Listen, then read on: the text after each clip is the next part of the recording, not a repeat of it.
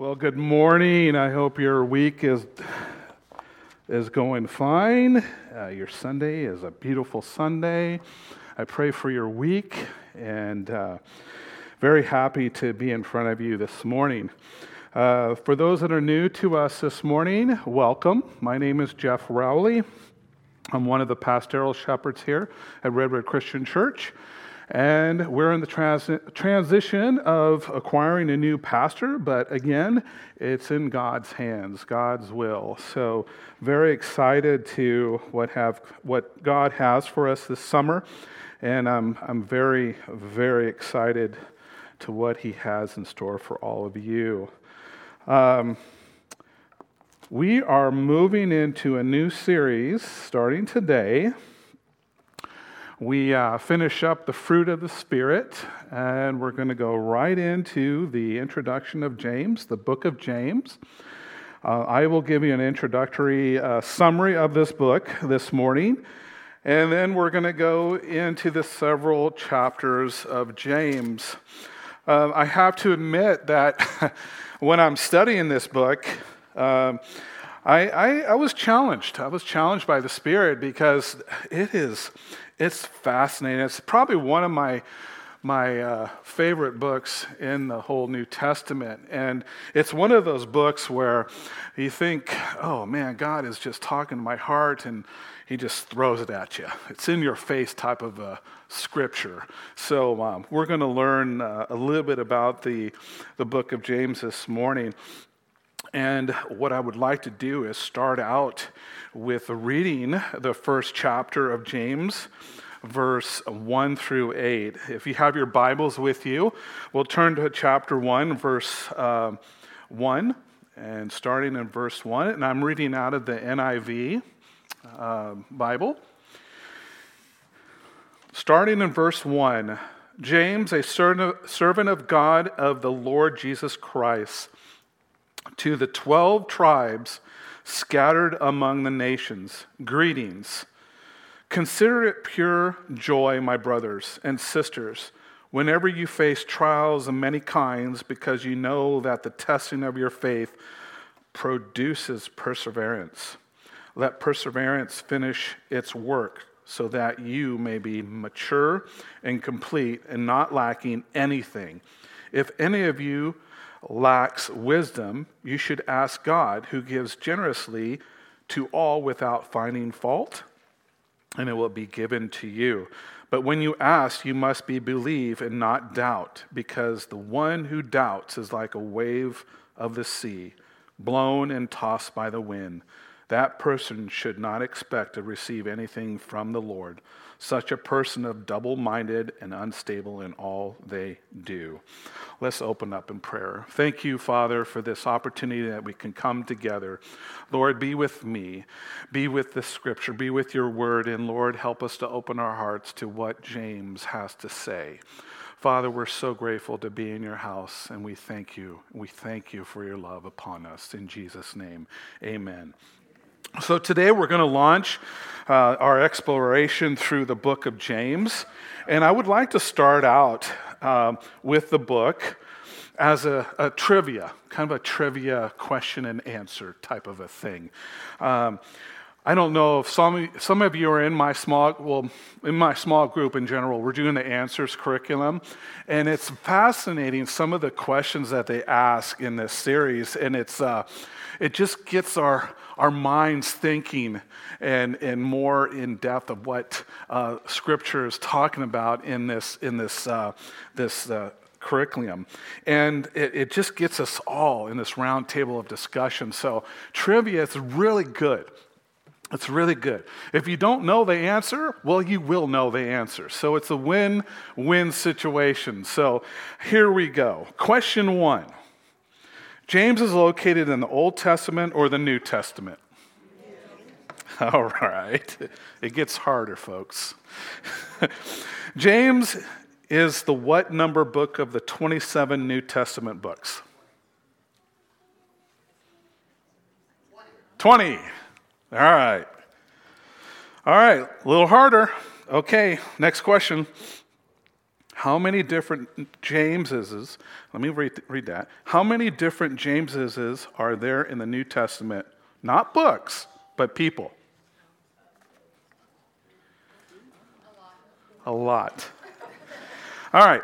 So when I was studying this, it, it, it was contradicting itself. I've, I've, I've seen four and I've seen five. I'm going to go with five, okay? So we have James, the son of Zebedee, and the brother of John, who you see mentioned in Matthew 4, chapter, chapter 4, verse 21. And this James is the disciple of apostle of Christ.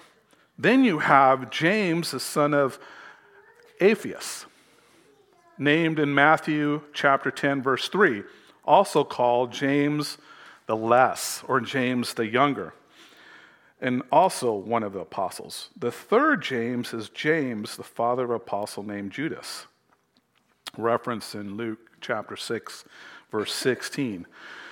And then you have James, the half brother of Jesus, also known in the church tradition as James the Just, so identified in Matthew chapter 13, verse 55. Now, you also have James, son of Mary. Now, this is not the Mary who gave birth to, to Christ, okay? So, what is that? Five? Five. Correct me if I'm wrong. All right, we'll move forward. Who is the author of the book of James? And simply saying James does not count. Which James? I'll let you think a little bit about that. This one's a little bit harder. Uh, in fact, the authorship of this book is one of the more disputed ones in the, New Testament, um, if not the, the, the entire Bible. Um, but we can try a little process of elimination here. So let's start with, for instance, when you look at Acts 12, that seems to give us an indication that James, the son of Zebedee, died about 44 AD. That date, which will give you a hint for future trivia questions, make it unlikely that it was the author of the book of James. Still possible, but not probable. Then you have someone like James, the son of Alphaeus. He is so unknown and referenced in, the, in, the, in so little in the Bible, we don't know much about him that it would not seem he would have been able to get away with a simple self designation of James at this point of, of the scripture. Then that brings us to James, the half brother of Jesus. It appears that this James, James the Just, is the likelihood the author of the book of James. So, all right, moving on. Moving on to question five. When was the book of James written? Now, this is this. There's some contradictory um, statements in this too, but now again, this is not universally agreed upon. Okay, what we do know is that the evidence is strong that James is one of the oldest books in the New Testament. However, there are not only there's, there's no references really to, to this. So, from James to the relationship with Jesus, but there are also so specific references to time or events that would indicate a particular date. Okay? So, the number of people will give the book a date somewhere between AD 44 and AD 62. Okay? The first date, AD 44, is the time when James became the leader of the Jerusalem church. Uh, taking Peter's place after he was released from prison. We can find this in Acts 12. The second date is the date given by the famous first century Jewish historian named uh, uh, Josephus. And he gives the date AD 62 as a time of the, the martyrdom of James. So, so, in the end, most people go with an early date around AD 46, uh, which, depending on your age, might argue argue in the mid 40s or late 40s. Okay? All right, well, let's move on to question six. So, who was the book of James written to? Okay? Well, the Jewish believers. The 12 tribes, yes. We'll talk about that here in a, in a, in a few seconds. Now, um, you will notice something different here compared to the Philippians or many other letters in the New Testament. Rather than being a specific church uh, or a specific town or area, James indicates that this is for the 12 tribes, which are scattered abroad. And, and why is this important? They're scattered abroad. And we'll get into that here in a few minutes. Well, rather than addressing the specific issue that would impact a given group, James is more a general letter, okay? He's not writing to the city of Grants Pass. He's not writing to the city of Sacramento. He's not writing to Los Angeles, California. I wish he did, but he is not. He is writing to the problem that a type of believer might experience wherever they are at. Okay?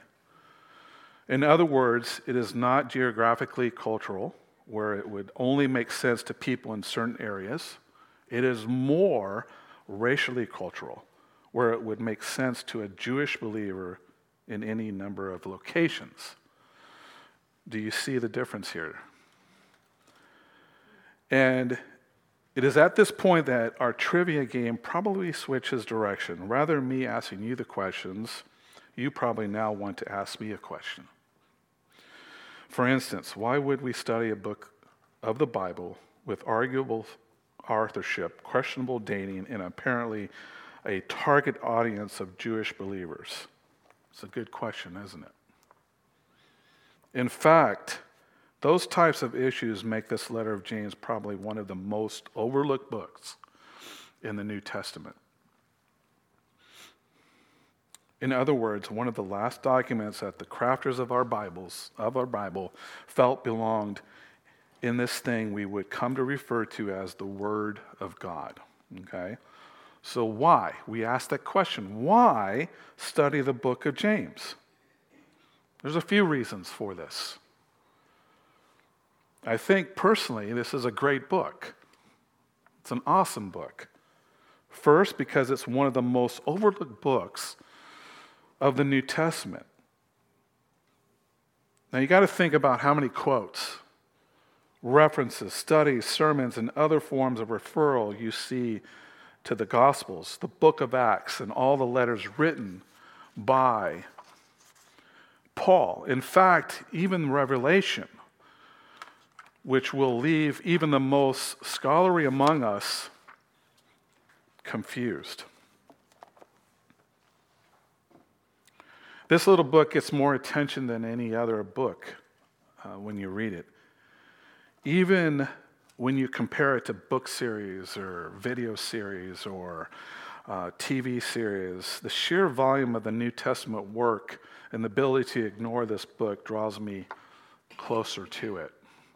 It's a very important book. Another reason is understanding the 12 tribes. And, uh,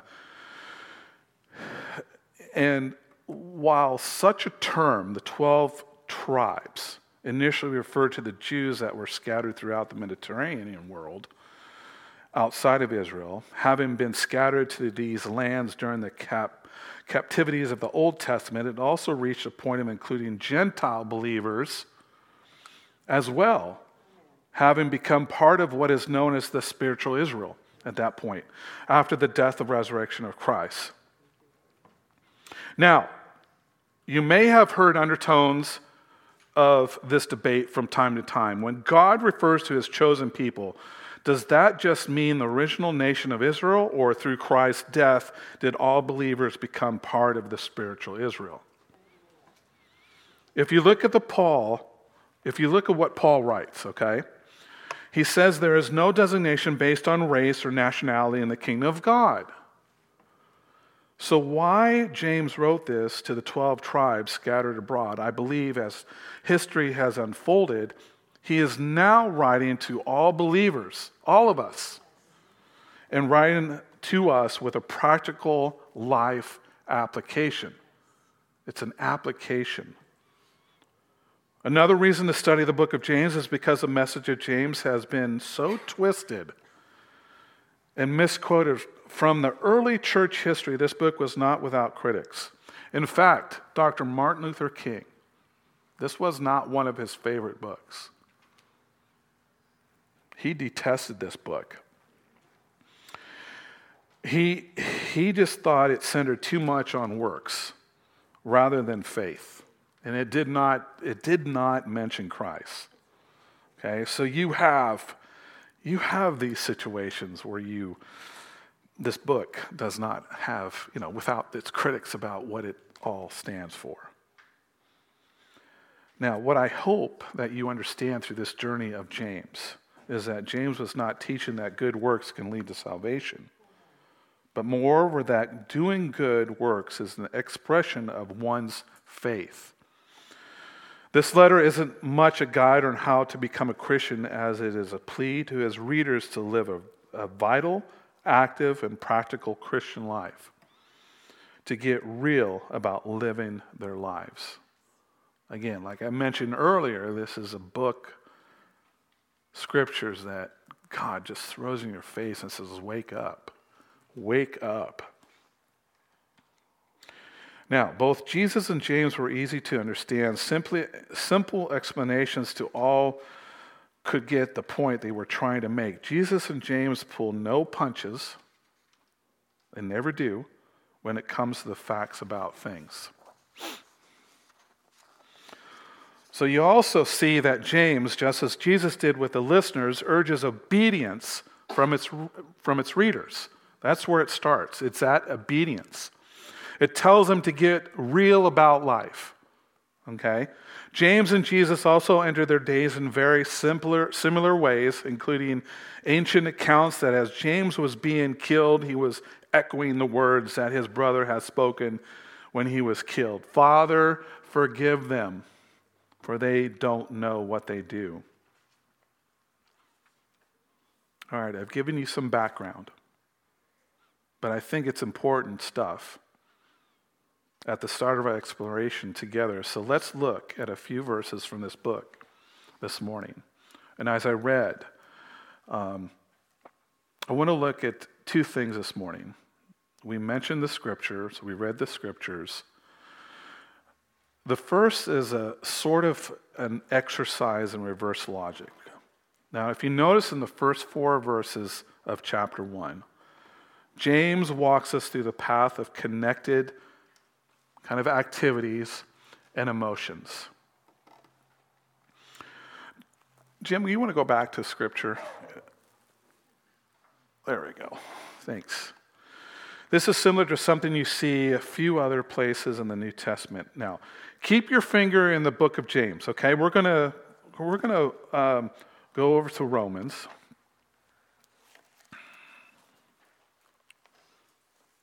Romans chapter 5.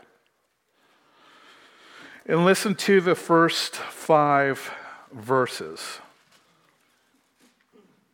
So hold your place in James and then go over to chapter 5. Listen to the first verse, uh, first five verses. Therefore, since we have been justified through faith, we have peace with God through our Lord Jesus Christ, through whom we have gained access by faith into the grace in which we now stand, and we boast in the hope of glory of God. Not only so, but we also glory in our sufferings, because we know that suffering produces perseverance perseverance, character, and character, hope. And hope does not put us to shame because God's love has been poured out into our hearts through the Holy Spirit who has been given to us.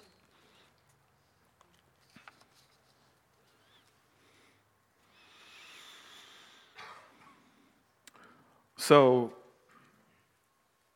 you know, the verse, the first five verses, you see if it can pick up any of the similarities. You see any similarities in James and, and okay, so you got that. Okay. Some sim, uh, similar language and logical uh, progression of tribulations leading to the, the more godly character that we are experiencing. Now, move back past the book of James to 1 Peter. So if you go to the right, you'll hit 1 Peter.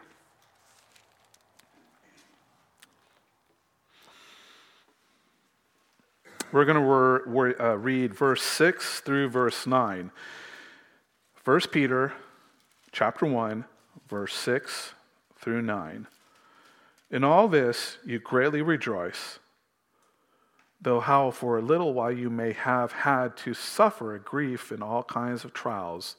These have come so that the proven genuineness of your faith, of greater worth than gold, which perishes even through refined by fire, may result in praise, glory, honor when Jesus Christ is revealed. Though you have not seen him, you have loved him. And even though you do not see him now, you believe in him and are filled with an in, inexpressible and glorious joy. For you are receiving the end result of your faith in the salvation of your souls. Again, similar language, testing, leading to greater character. Now back to James. Now, jump to the end of this little progression with me. He says in verse 4 so the end goal here is to be perfect and complete, lacking nothing. So James is leading us to a place that we as a body believe we are to be striving for the place of wholeness. We have completeness. And look how we get there. As we step back through this passage, we see it takes what does it take? Perseverance, which is patience. The work of patience is to make us perfect. All right, here we go, folks. Just think about how many sins, whether actions or attitudes, come about simply due to impatience. Okay? Think about that. It happens a lot. Just drive down Redwood Freeway here or Highway, and you'll experience impatience. So remember, patience is essential to uh, perfection. Um, it, you know, it has been said that patience is something you admire in the driver behind you, like I said on Redwood Highway. Uh, every morning when I'm going to work, you got to have patience. But how do you get patience? There we go. Now, according to James, take another step back. We obtain patience through the testing of our faith. Absolutely. This is important, okay? Remember that testing of our faith. We assume that if we fall, we aren't born again, okay? If we stumble, then we are aren't truly converted. If we have the old desires, then we must not be the new creation. Excuse me. That isn't what God's word says. It says that these faith tests, or as we will see in a moment, these temptations are part of the process of building patience, which is part of the process of becoming perfect. Okay? And how is our faith tested? trials, through various trials. Now, what does that mean? Okay. Some translations refer to the trial. Some use the words many kinds of troubles, but trials. All right. This is important for a couple reasons.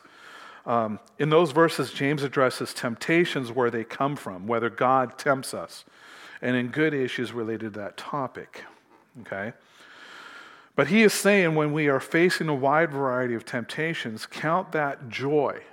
We must be joyful in that because that is a testing of your faith and it produces patience. And when the full work of patience produces or production is complete, you will come to a point of completeness and perfection and lacking nothing. Now, James completes this logical progression by saying you will be lacking nothing. You will be complete. This is in verse 5. He gets more specific. When you come to that point of perfection, you will be lacking nothing. In the meantime, you are lacking some things. And one of them is wisdom. So if you're lacking wisdom, James writes, let me tell you what to do. What do you do? Ask. Absolutely, ask. Now, when you follow this passage thoroughly, it does not say that if you ask God for anything, you ask in faith without doubting, you will receive it.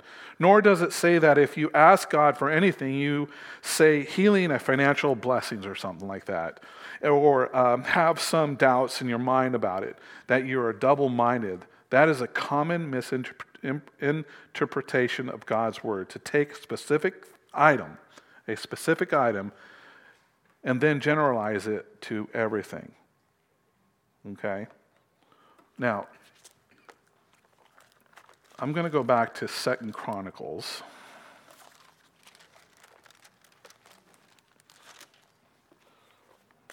And just bear with me, I have to keep moving along here. So if you want to go back to Second Chronicles chapter 1 verse 8, it reads, Solomon answered God, "You have shown great kindness to David my father and have made me king in his place. Now, Lord God, let your promise to my father David be confirmed, for you have made me king over people who were as numerous as the dust of the earth. Give me wisdom. Give me wisdom and knowledge that I may lead this people. For who is able to govern this great people of yours?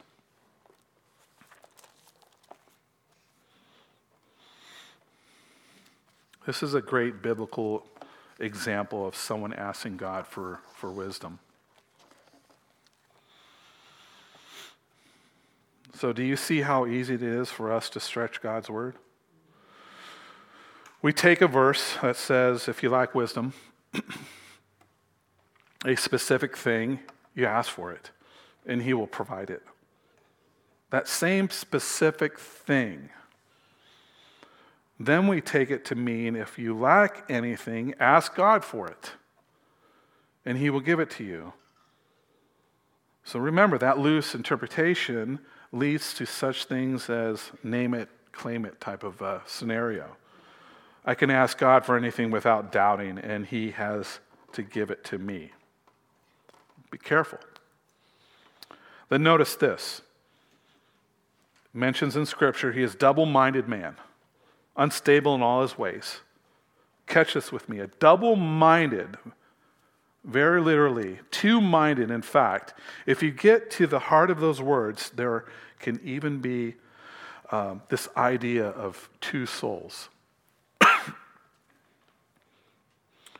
Two allegiances in your very spirit, thinking of life in two different ways. Sometimes thinking of life through the perspective of mighty God, able to provide wisdom when needed, sometimes through the perspective of helplessness. So if you can't figure anything out, where is God? Guess I'll have to search other places for wisdom. Maybe my horoscope, maybe my friend, maybe my coworker okay? And check out the implications of, of that type of thinking. That person is what? Unstable in all of his ways. And here you can make a larger generalization because here it doesn't say that this person's unstable in their wisdom or is unstable in their methodology of asking God for direction. No, no. The person that is double minded, the person that asks God for wisdom but doubts he will really get it, that person is unstable in all his ways, in every area. I have to admit that I'm very uncomfortable with this distance we have put between ourselves and the Holy Spirit. Okay?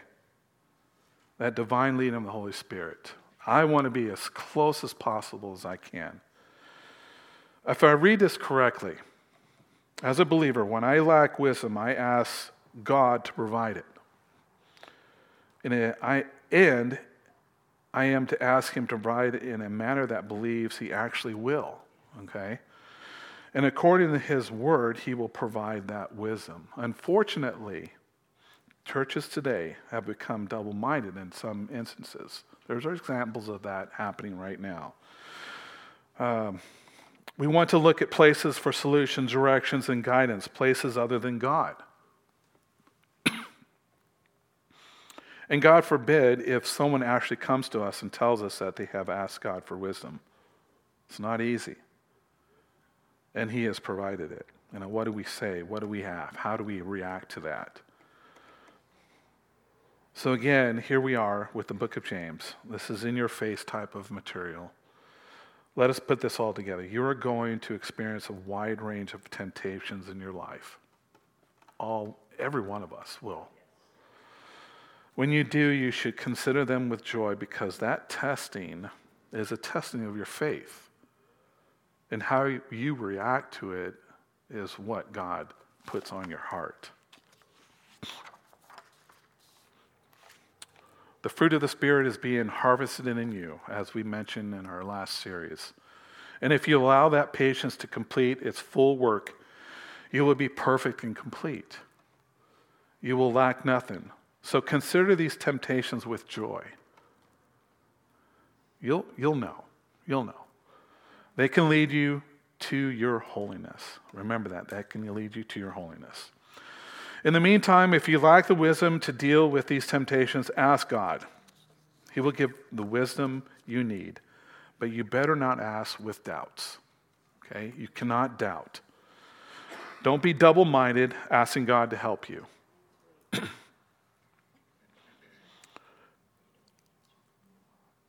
not, if you're not totally sold out to the confidence and assurance that God loves you and desires to help complete you, because if you show that doubt, you are showing yourself to be a very unstable person. Your faith is not sincere, and your, your loyalty does not reside complete with God. So remember that. so let me, hey, it's deep, a lot of deep stuff, okay? That's the book of James. And I'm happy to say that we're going to move forward into the book of James and it's going to open our eyes and open our hearts. So let me close with a story that I, I, I read. Um, it, it's, very powerful relating to uh, this scripture. Um, now, there's a mountain climber.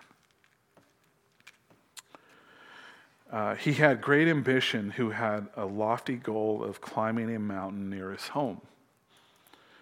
He was desperate to complete his climb, and after years of training and planning, began to climb. Now, this is a professional mount climber.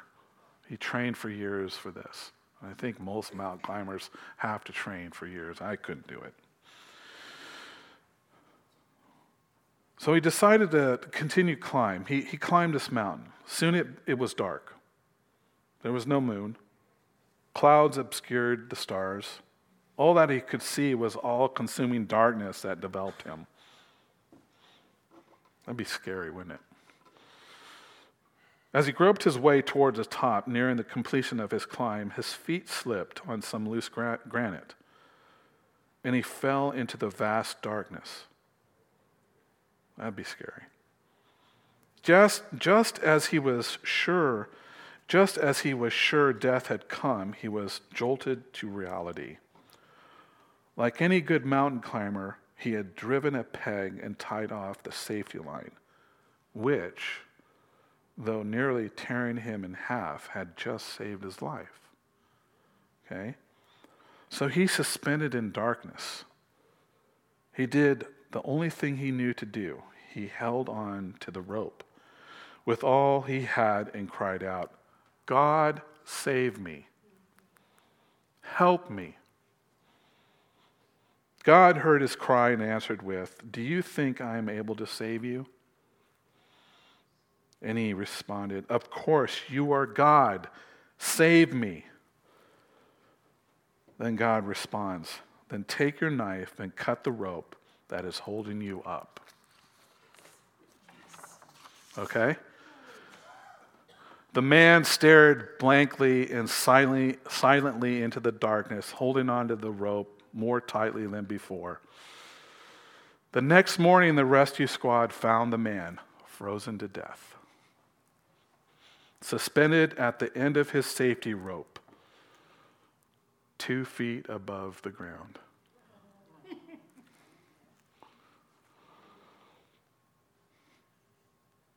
So, I do not desire to be double minded man or a pastoral shepherd. I do not desire to come across those moments in life when I need God's help, God's direction. And my prayer life suggests that I'm not really sure God can imp- impart his wisdom to me. No, I want to learn that in those moments when my faith is being tested, when my patience is being strengthened, when I'm lacking the wisdom to know what to do next, I can boldly go to the Father and ask Him for wisdom, and He will provide it. And when He does, I want to be someone who acts on it. Rather than hanging around waiting for a second opinion or hoping maybe God will provide some other options. So, what about you? What about you? Whatever situation you're facing today, if it's financial, emotional, spiritual, that place is where you are at loss. Without a clue, you're lost. There is an answer that is available God. In His infinite wisdom, can guide and direct you. And the only thing you have to do is ask.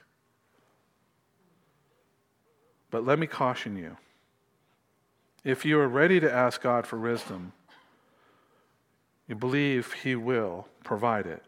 And when He provides it, be willing to act on it. Okay? Be willing to act on it. All right, let us pray. Heavenly Father, we're just so thankful that we can have patience. We have the, the ability to follow your will. We feel your spirit, Father, and we just thank you for the opportunity that you can give us the wisdom to move forward, Father. I pray for each one of us today. If we face if we face challenges in our lives, we know that we can look towards you for answers and directions. And we're just so grateful that you are a part of our life. Father, I pray for us today and thank you for everything that you have done in our lives. We thank you. In Jesus' name, I pray. Now, before I leave, I just want to mention that in the next several weeks, we are going to be talking about the perseverance under trials, the doers of this world, partiality, faith and works, the tongue, wisdom from above, choose your friendship, God or the world, know your place, earthly riches, patience, final thoughts, swearing, power, prayer, and reconciliation. Those are all what we're looking forward to in the book of James, and uh, I pray that you'll be able to, to follow that journey with us. All right.